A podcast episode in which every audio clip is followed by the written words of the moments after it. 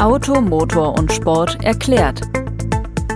Auf Deutschlands Straßen ist Goldgräberstimmung ausgebrochen. Wobei eigentlich geht es weniger um das teure Edelmetall, sondern vielmehr um das noch viel, viel teurere Rhodium, das in den Katalysatoren der Fahrzeuge steckt und für Kriminelle leichte Beute ist. Denn ein Gramm Rhodium kostet gut und gerne über 300 Euro. Und das macht selbst alte Autos zum Ob der Begierde von Dieben. Mein Kollege Claudius Mainz hat zu diesem Thema recherchiert und erklärt uns heute in der aktuellen Folge von Automotor und Sport erklärt, was dahinter steckt, wie man sich schützen kann und vor allem sein Auto und warum die Katalysatoren überhaupt ins Visier der Verbrecherbanden gerückt sind. Hi Claudius, schön, dass du dir Zeit nimmst und uns mal in diese Welt des Autoklaus und der ganzen Rhodium-Geschichte mitnimmst. Hallo, ja, gerne doch. Claudius, mal vielleicht vorneweg zu den Zahlen, damit man sich ein Bild vor Augen führen kann, weil ich glaube, die wenigsten wissen, wie Rhodium genau aussieht, was das ist, wofür man es braucht. Wie groß ist mhm. denn das Problem überhaupt? Wie viele Katalysatoren werden denn überhaupt geklaut?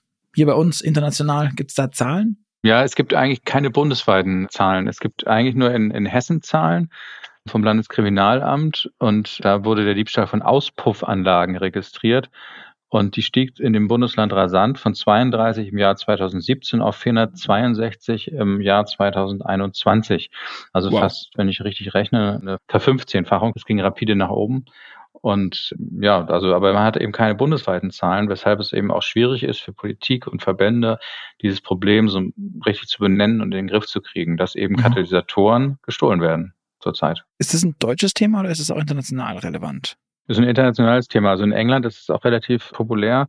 Dort werden auch in Großbritannien sehr viele ähm, Katalysatoren gestohlen. Da gibt es äh, auch viel mehr Videoüberwachung als in Deutschland. Die Gesetze ja, äh, gesetzliche Rahmen ganz anders, also dass überall im Grunde Videoüberwachung ist und da gibt es auch im Netz verschiedene Videos, äh, dass also Autos aufgebockt werden mit einem handelsüblichen Wagenheber.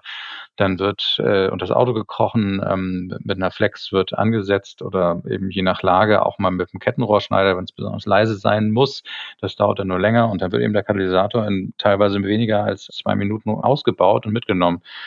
Und in den USA wurden sogar schon Autobesitzer erschossen, ähm, die solchen Dieben auf die Schliche gekommen sind. Also da schrecken die dann auch vor Gewalt nicht zurück. Die Autos werden auf der Straße nicht aufgebrochen, sondern aufgebockt und dann die Dinger rausgerissen. Oder wie läuft das ab? Was passiert da? Ja, also im Fokus von Katalysatordieben sind besonders ältere Autos. Da ist der Katalysator leicht zugänglich im Unterboden verbaut und er ist relativ hoch mit Edelmetallen beladen, wie man sagt. Das ist dann vor allem Rhodium, was da unten drin steckt, aber eben auch Palladium zum Beispiel. Und das ist viel wert im Moment. Also Deshalb ist so zum Beispiel so ein Polo, der sich für 300 Euro noch verkauft wird, 25 Jahre alt. Kann aber sein, dass er einen Katalysator im Unterboden hat, der 580 Euro wert ist, also mehr als das ganze Auto.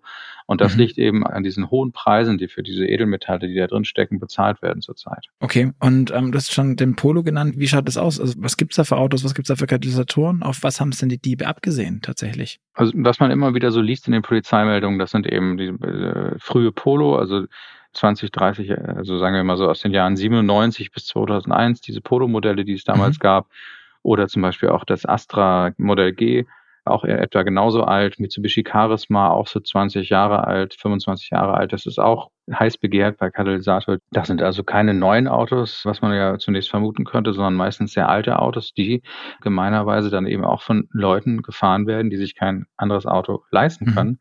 Und für die ist natürlich der Schaden, der dann entsteht, noch viel schlimmer als für jemanden, der vielleicht 500 Euro für einen neuen Katalysator mal ebenso übrig hat. Das haben diese mhm. Leute nämlich nicht. Und meistens sind diese Autos dann auch nur haftpflichtversichert. Also das heißt, die Bestohlenen bleiben auf den Kosten sitzen. Wie äh, sieht es aus? Also wie viel kriegt man da? Du hast vorhin gesagt, 400 Euro, 500 Euro vielleicht für einen Katalysator von einem Polo. Ist das immer das Gleiche oder gibt es da auch Differenzen? Also gibt es beliebtere Fahrzeuge und auch weniger beliebtere? Also erstmal schwanken diese Edelmetallpreise äh, sehr stark. Also wenn wir das Beispiel Rhodium nehmen, da war mal sozusagen der Grammpreis für ein Gramm bei 863 Euro für ein Gramm, wohlgemerkt. Wow.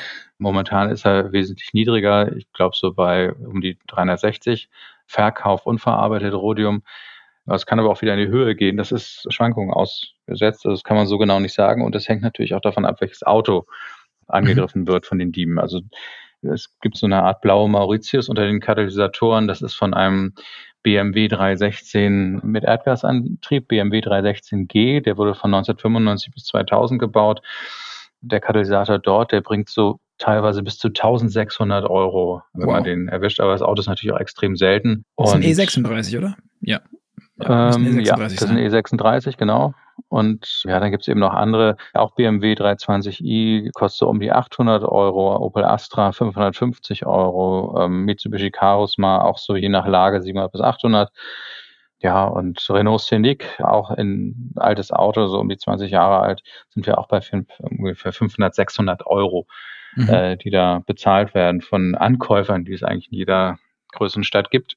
Das ist auch ein interessantes System. Also man registriert sich in so einer Verkaufs-App zum Beispiel. Dort kann man dann seine Katalysatoren bewerten lassen. Manchmal kostet das sogar Geld, äh, wenn man einen Preis dafür haben will. Also nicht nur manchmal, sondern in der Regel kostet das Geld. Also ich habe eine Ware und dann zahle ich Geld, dass jemand sagt, dass die wert ist und dann darf ich sie verkaufen? Genau. Für das Grading, wie es dann heißt, wird dann Geld bezahlt. Man weiß dann, was dann so ein Katalysator wert ist, den man hat. Und dann kann man den davor beibringen. Teilweise wird es auch abgeholt. Es gibt aber auch Stellen, das habe ich auch mal ausprobiert, da fährt man einfach hin mit so einem Katalysator. Dann haben die eine Schubkarre, da wird er dann eingeladen, gewogen, angeguckt, da wird reingeguckt, ob der Kern noch drin ist, denn auf den kommt es an, in dieser Keramikkern. Da stecken die ganzen Edelmetalle drin. Ja, und dann wird einem ein Preisangebot gemacht. Also man kann das relativ schnell überall auch zu Geld machen, was man da möglicherweise rausgeklaut hat aus den Autos. Schnell verdientes Geld kann das sein. Das klingt für mich jetzt ein bisschen so nach ich will es eigentlich nicht sagen, aber organisierten Verbrechen schon. Wie ist es überhaupt gekommen, dass dieses Thema Katalysator in den Fokus von den Verbrechern rückt oder von den Dieben? Na, mir hat mal ein Polizeibeamter gesagt, das hängt eben auch damit zusammen, dass da während der Corona-Pandemie in den ersten Jahren, dass dort viele Kriminelle nicht mehr wussten, was sie machen sollten. Die Grenzen waren dicht, Einkaufszentren geschlossen, die Leute waren meistens zu Hause und da hat man nach Ausweichmöglichkeiten gesucht und das war eben zum Teil eben auch dieser Katalysator-Diebstahl. Und ähm, mhm. man muss auch wissen, dass dieses Rhodium eben zum Beispiel nicht, da gibt es nicht so besonders viel von. Und da sind die Preise eben auch in die Höhe geschossen aufgrund verschiedener anderer Faktoren noch. Und ja, das Geld liegt quasi auf der Straße. Also diese alten Autos stehen am Straßenrand. Wenn da einer drunter liegt, tagsüber gibt es auch Überwachungsvideos aus Großbritannien. Da liegen Leute in grellgelber Warnkleidung unterm Auto. Einer steht daneben und das sieht zunächst nach einer Panne aus, die jemand hat, dass da was repariert wird. Da denkt niemand an einen Diebstahl.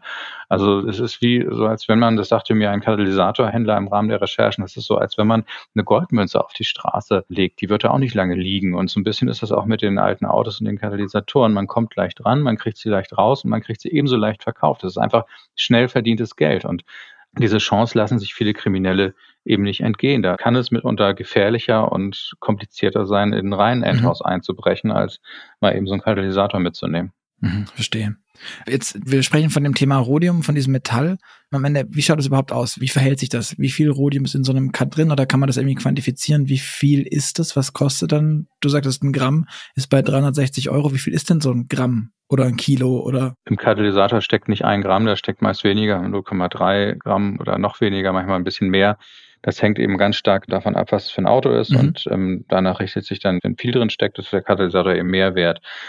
Aber wenn man sich zum Beispiel mal so eine Milchtüte, die jeder kennt, aus dem Kühlschrank vorstellt, wenn man die jetzt mit Rhodium beladen würde, befüllen würde, dann wäre diese Milchtüte mehr als 400.000 Euro wert. So hoch ist der Preis, nur um mal so die Größenordnung sich vorstellen zu können.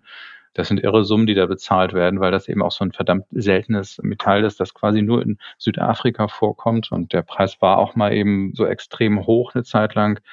Da hätte dann die Milchtüte wahrscheinlich über eine Million gekostet, weil da auch mal ein Schmelzofen kaputt war in Südafrika. Und also es gibt ja ganz viele Faktoren, die das beeinflussen. Und ja, je höher der Preis, desto heißer sind natürlich die Liebe auf diese Katalysatoren. Aber Klar.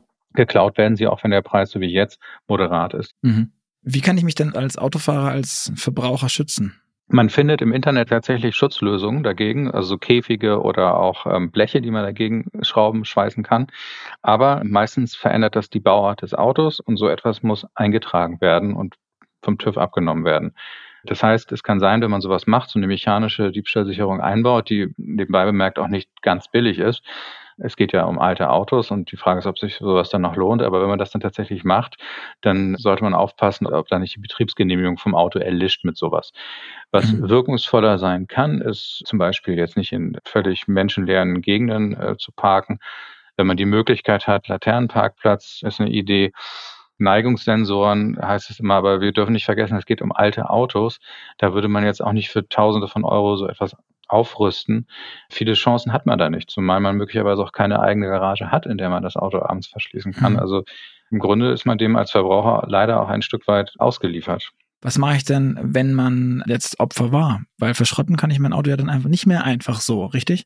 Also wenn man Opfer war, dann trifft es einen quasi doppelt. Also man hat das Auto nicht mehr, kann mit dem nicht mehr fahren. Also man kann schon fahren, es macht einen irren Lärm, aber es ist nicht mehr erlaubt, damit zu fahren. Man kann vielleicht noch zur Werkstatt fahren, aber es fehlt ja ein ganz wesentlicher Bauteil. Also Auto ist weg. Ne? Und das, wie gesagt, trifft ja meistens die, die sowieso nicht so viel haben, weil sie sonst vielleicht auch ein teures Auto fahren würden.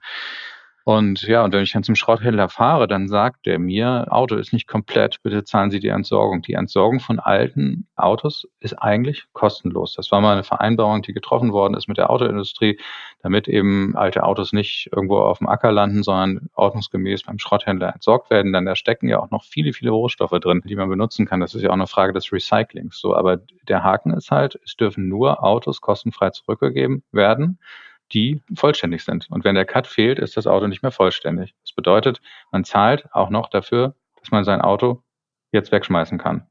Und ähm, mhm. also das ist doppelt ärgerlich, wenn sowas passiert. Mhm. Das heißt aber auch im Umkehrschluss, wenn jetzt jemand damit liebäugelt, zu sagen, ah, mein alter Wagen, der macht's eh nicht mehr lang, ich verkaufe jetzt den Cut. Das kann ich schon zwar selber machen, wenn ich dich richtig verstanden habe, aber wirklich ratsam ist nicht, weil auf dem Rest bleibe ich sitzen. Naja, man kann, man kann schon sagen, man kauft sich jetzt zum Beispiel als Ersatzteil einen günstigen Cut, der nicht so gut ist wie die Erstausrüsterqualität, der auch vielleicht nicht so viele Edelmetalle drin hat, der vielleicht schneller auch verschleißt. Ne? Und mhm. sagt sich, naja, mein Auto hält jetzt noch ein, zwei Jahre, mein uraltes Auto und ich möchte ihn einfach nur STVO-konform machen und jetzt kaufe ich mir hier eben einfach irgendwie beim Autoteilehändler günstig für 200 Euro so einen Ersatzcut von einem No-Name-Hersteller und baue den ein. Mhm. Und den anderen verkaufe ich. Da kann man mal in der Gewinnzone liegen. Allerdings, wenn man dann noch die Einbaukosten sieht und so, dann vielleicht auch nicht mehr. Das äh, muss man sich vorher genau ausrechnen, ob man das wirklich machen möchte. Alles klar. Ich glaube, damit sind wir auch schon wieder am Ende. Claudius, vielen, vielen mhm. Dank ähm, für die Infos. An euch da draußen, vielen Dank fürs Zuhören. Ihr hört uns wieder in den nächsten zwei Wochen am Freitag. Und bis dann sage ich Tschüss. Bis zum nächsten Mal. Tschüss.